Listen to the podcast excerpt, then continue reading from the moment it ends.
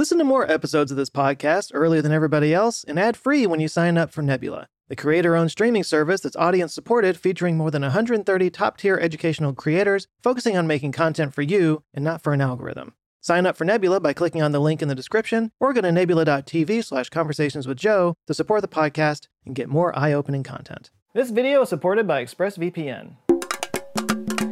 There's a town called West Texas. It's not in West Texas, it's just north of Waco, which is kind of more on the east side of Texas, but it's called West Texas. This is a real town. This is not an Abbott and Costello routine. It's a small town farming community, and one day back in twenty thirteen, a guy named Derek Hurt and his daughter Chloe were driving around, and she noticed that a building was on fire. He recognized it as a local fertilizer plant that made fertilizer for the farmers around there. And, uh, you know, the first responders had already been called. There were a dozen or so firefighters out there fighting the blaze and everything. So he didn't really have much to do. So he got out his phone and decided to record it. And what he recorded was this. Are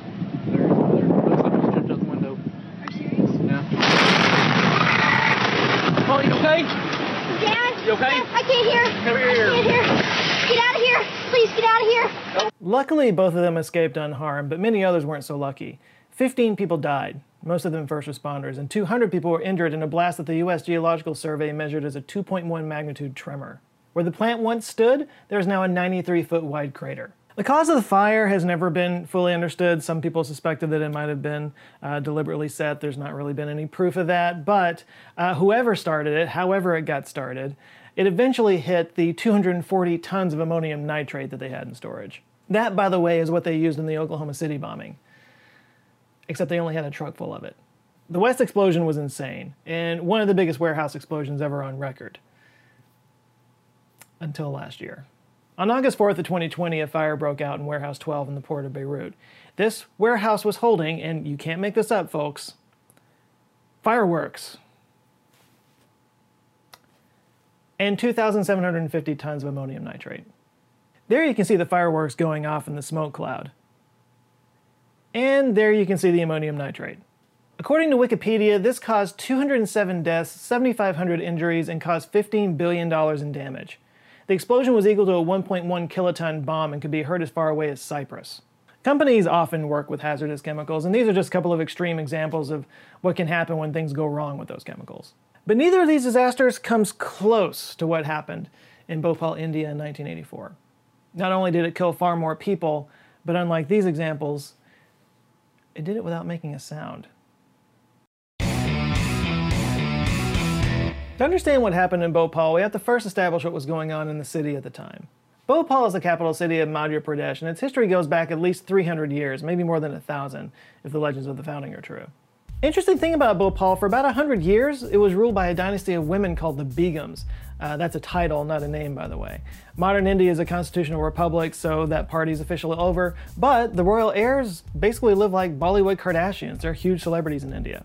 But anyway, in the middle of the twentieth century, Bhopal grew into an important industrial hub in India. It grew from about one hundred thousand people in nineteen fifty to two point four million in twenty twenty-one. But as it tends to happen, the economic growth didn't affect everybody equally. When you talk about what happened in Bhopal, it's as much a story about economic inequality as it is about corporate negligence. In nineteen eighty-four, the city was home to around seven hundred eighty-four thousand to a million people, depending on who you ask. Seriously, the numbers are all over the place. But about twenty percent of people there lived in what are called kucha homes. Uh, these are homes that are kind of made out of whatever scraps they can find to put them together with. They're usually temporary in nature. Uh, shanty towns might be another name for this kind of neighborhood.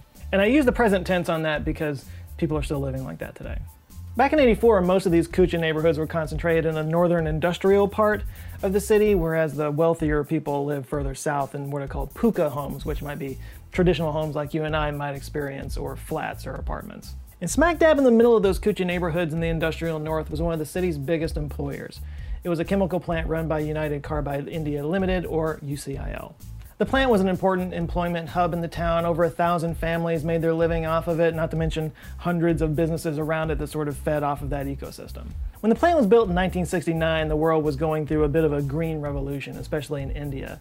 And what that means, at the time anyway, was lots of pesticides. Pesticides didn't always have the stigma that we apply to them today. Uh, once upon a time, they were a godsend. They made it possible for developing nations to feed their people and get rid of food insecurity. So the Bhopal U C I L plant was, was a huge producer of these pesticides that were so important to them at the time, and the two brand names that they made specifically were called Sevin and Temik. Both of these pesticides were produced with a chemical called methyl isocyanate, or M I C, and originally it was produced in a plant in West Virginia and shipped over to India, but to save costs they decided to start producing it locally at the plant in Bhopal. So after getting special permission to manufacture poison gas from the city, they opened up the new M I C production facility in nineteen seventy-nine. So to make methyl isocyanate, you need a couple of ingredients. One is phosgene, which was an actual chemical weapon that was used in World War One, and the other one is methylamine, which, if that sounds familiar at all, is because you probably heard it in Breaking Bad, because it's used to make crystal meth. So you need the phosgene and methylamine to make methyl isocyanate, and you need methyl isocyanate to make the two pesticides Sevin and Temik. By the way, if you're wondering what exactly these two pesticides were designed to kill, the answer is pretty much everything. Old school pesticides weren't picky. According to the Missouri Botanical Garden, Sevin is toxic to, quote, a broad range of insects on certain fruits, berries, nuts, ornamental flowers, trees, shrubs, and on lawns. It's also toxic to bees, aquatic invertebrates, and, of course, humans. The other pesticide, Temik, is, is highly regulated, but a spoonful of it can kill a rhino. It's also used as a rat poison, and, uh, trigger warning, but burglars have been known to use this to kill guard dogs when breaking into houses. Yikes. Now, it should be said there's nothing inherently evil about these pesticides. Chances are you've eaten something that was grown with their help. But they are powerful chemicals that require special handling, or else things can go wrong. And within a couple of years of producing their own M I C in Bhopal, things started to go wrong. On Christmas Day in nineteen eighty-one, a phosgene leak killed one worker and sent another one to the hospital. Less than a month later, a second leak sent twenty-five people to the hospital. Clearly, there was something wrong at this plant. Part of the problem was just simple budget cuts. Union Carbide had a couple of other plants that made M I C. One was the one in West Virginia, another one was in France, and both of these had computer systems that were designed to stop leaks. The one in Bhopal was supposed to be a copy of the one from West Virginia, but it had eight million dollars slashed from its budget, so they couldn't afford the computerization. This means that operators had to detect and respond to problems manually, and there were only eight shutdown devices when twenty-four were the standard. Now, that said, some analysts have suggested that this was actually adequate to keep the plant from running into a problem, except maybe one in every million years or something like that, if things were done correctly. As we are about to find out, that was not the case. There were three underground tanks for storing the plant's M I C, each with a sixty ton capacity.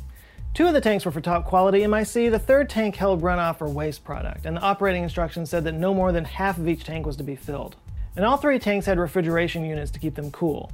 They all had safety valves to prevent explosions. Now, could they have had more redundancy in this system? Yes, they could have, but again, some analysts say that that was sufficient for the time. So what happened at Bhopal is very complicated. Corporate greed obviously plays a big hand in it. Race plays an issue. I'll let the commenters go to town on that one. But in the early eighties, India went into a famine. Uh, crops began to fail, farmers ran out of business, and the need for pesticide went down. So U C I L and the parent company Union Carbide, they did what companies do. They slashed costs, they, they cut corners, they uh, got rid of production and staff. Many of the more skilled workers went off to find new jobs elsewhere, and basically the plant was being maintained by a skeleton crew. The problems began to pile up, but they didn't go unnoticed. In fact, Union Carbide sent some of their own inspectors after the twenty-five people went to the hospital after that leak, and they found sixty-one safety violations. sixty-one safety violations that constituted, in their words, a risk for a serious incident to occur. Union Carbide claimed to have an action plan in place, but this was not enough for Indian journalist Rajkumar Keswani. He became an outspoken critic of U C I L and wrote a series of scathing articles claiming corruption and incompetence at the plant and warning of an impending disaster. Referring to the open kucha houses that surrounded the plant, he described Bhopal as, quote, a city on the edge of a volcano. His passion for the story stemmed from the fact that the person that was killed in nineteen eighty-one was a personal friend of his. Unfortunately, his passion for this went unheeded, and the plant continued to cut costs and, and fall behind on maintenance issues. For example, a refrigeration unit was deactivated in June nineteen eighty-four. In October, the scrubber was taken offline. The scrubber is basically a gas vent that was supposed to spray a neutralizing agent while the plant was operating. Now, for the record, neither the refrigeration unit nor the scrubber by themselves would have caused this accident to take place. In fact, there was a third fail-safe, what was called a flare tower, that would actually burn off any chemicals that might have leaked. At least There was one until November of nineteen eighty-four, when that got taken offline, supposedly to be repaired, and that repair kept getting delayed. So, let's review. You have a city with a massive population of low-income people living in shanty towns around a chemical plant that's producing an actual chemical weapon, with sixty-one safety violations on their record, two deadly accidents that have already occurred, and three fail-safes that have now been taken offline. Never before has the stage been more set for a massive disaster to occur. And on December second of nineteen eighty-four, that disaster finally struck. Sometime between eight and nine p m on the night of December second, an order was given to flush the pipes that lead phosgene into the M I C tanks. And unbeknownst to the crew that night, a safety valve that prevented this water from spewing into the tank had been uninstalled, which allowed water to flow into the M I C tank. The name of this particular tank was tank number six ten, and at the time, it had forty-two tons of M I C in it. Now, you might remember that this was a sixty ton tank, and it was only supposed to be about half full, so it had twelve tons of extra M I C in it than it was supposed to have, and now water is flowing into it. Water that undergoes an exothermic reaction when it comes into contact with M I C, so now the pressure and temperature in this tank is rising. At eleven p m, the pressure in tank six ten is now ten P S I, just thirty minutes before it had been two P S I. Around eleven thirty, workers report that they can smell a leak around the tank, plus they can see yellowish water coming out of a branch of the relief pipe. So to neutralize the leak, they activate a water curtain that sprays around the tank, and then uh, they go on a tea break. Yeah, that sounds bad, but in fairness, uh, some have reported that they were actually kind of reconvening to sort of discuss what to do next. And while they were discussing over this tea, the pressure in the tank continued to rise. By midnight, it was at fifty-five P S I. Now, at some point, the temperature in the tank exceeded three hundred degrees Celsius because the concrete around one of the tanks began to crack and buckle. I say at some point because uh, the temperature indicator on this tank had been offline and had been for a long time. The only reason that we know that it reached that kind of temperature was because of the effects that it had on the concrete. Okay, so now things are starting to get serious. A safety valve is popped, and workers report hearing rumblings in the tank. Operators try to activate the scrubber, but it fails. We don't know exactly why, but it's thought that maybe the neutralizing agent had run out. Next, they tried to raise a water curtain, but the sprayers only went up ten meters, whereas the vent hood that they needed to reach was thirty meters high. They tried to activate the refrigeration unit, but apparently the Freon had run out of that. Like, this this, this sounds like a massive comedy of errors. Like, I, I imagine these guys running around in, like, in, in double speed like a Benny Hill sketch, with just one thing going wrong after another. But there's absolutely nothing funny about what happened next. By one A M, gas could be smelled in the slums around the plant. Uh, now, about thirty minutes prior, the supervisor had run the alarm, so some people had already fled the scene. But he only ran the alarm for a few minutes. Uh, nobody really knows why he stopped it. Maybe he thought that they had gotten a handle on the situation. But they had not. Those who slept through the alarm, and I'm sure I would have been in this group, only were woken up because their eyes were burning, and they had searing pains in their chest and a pervasive cough that only went away after their throats closed up, causing them to suffocate to death in their beds as the gas silently permeated their open homes. By one fifteen, the police arrive on the scene to find the area in total chaos. People running around uncontrollably, coughing, choking to death on hands and knees in streets that are already littered with bodies. One of the first on the scene is Police Superintendent Swaraj Puri, who suffered some burns to his eyes. He went to a nearby hospital and got treated, and then came back to conduct crowd control. Sometime between two and two thirty A M, workers were finally able to reseat a safety valve and get the leak to stop. But at this point, forty to forty-five thousand kilograms of M I C were floating in a cloud over the slums of Bhopal. Apparently, the workers realized how much had escaped, so they turned on the alarm for good this time. And by three o'clock, Army engineers arrived, trucking people to the hospital, hundreds at a time. By the time the sun came up, twelve thousand people were being treated at nearby Hamidia Hospital, and by the next morning, it was fifty-five thousand people. For perspective, Hamidia Hospital had twelve hundred beds.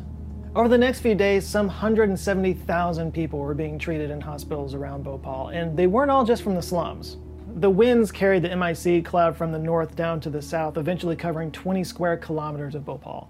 Granted, the poorer sections of Bhopal suffered the most by far, but it eventually affected all walks of life. The sheer number of victims in this tragedy, uh, it reaches a point to where the numbers don't even mean anything anymore. You know, our brains can't even rationalize it. As the saying goes, one death is a tragedy, a thousand is a statistic. But these were real people, and each one of these deaths was an individual tragedy, and it left behind loved ones whose lives would never be the same. Also, much like our COVID experience, healthcare workers bore the brunt of the disaster when they came into contact with the poison on the skin and clothes of their patients. One nurse described the feeling of M I C exposure as, quote, "It felt like somebody had filled up our bodies with red chilies." Like all massive disasters, the exact death toll is kind of hard to calculate. Union Carbide estimated that three thousand eight hundred people had died in the first few hours of exposure, and by the way, that doesn't include the countless number of animals and livestock. In fact, the area around the plant became a sudden wasteland as even trees and grass began to die. Now, a different estimate suggests that eight thousand people died in the first week, and that's based off the fact that seven thousand funeral shrouds were bought in Bhopal in the week following the accident, and at least one thousand bodies were unclaimed. But workers who disposed of the bodies say that that number is way too low. One particular truck driver said that he would haul one hundred twenty bodies at a time, five times a day, to a disposal area, and there were eight truckers doing the same thing. And this went on for three to four days, so a little bit of math puts that number at around fourteen thousand. Many of them buried in mass graves, five to six people at a time, some of them just thrown onto log pyres. These numbers are staggering, but for every person that died, there's a dozen or so people that suffered from exposure and had long-term effects from it. These effects include ocular, respiratory, reproductive, genetic, and neurobehavioral issues. A high infant mortality rate is reported among the women of Bhopal, and many children have been born with severe physical and mental impairments. Cancer and thyroid problems occur at elevated rates, and the problem isn't just the gas leak. Mercury, lead, nickel, chromium, and several organic toxins have been sampled in the groundwater nearby due to faulty storage at the plant. According to a twenty nineteen study, pollutants are continuing to contaminate and get into the groundwater and move up the food chain. There are reportedly areas around this plant that to this day are still so contaminated that you'll lose consciousness after ten minutes of standing there. Between the initial exposure and the long-term effects, it's estimated that over half a million people have been affected by the tragedy at Bhopal. And seventy-five percent of the people who died of COVID nineteen in the last year in Bhopal were former gas survivors. One of whom was the journalist I mentioned previously, Rajkumar Keswani. He was caught in the death cloud he tried to warn everybody about, and he survived and went on to have a distinguished career. He's considered something of a legend in Indian journalism, but he died of COVID nineteen on May twenty-first of this year. In the aftermath of the Bhopal gas tragedy, the Union Carbide Company tried to claim that there was some kind of uh, sabotage on the plant, but this was thoroughly investigated and dismissed.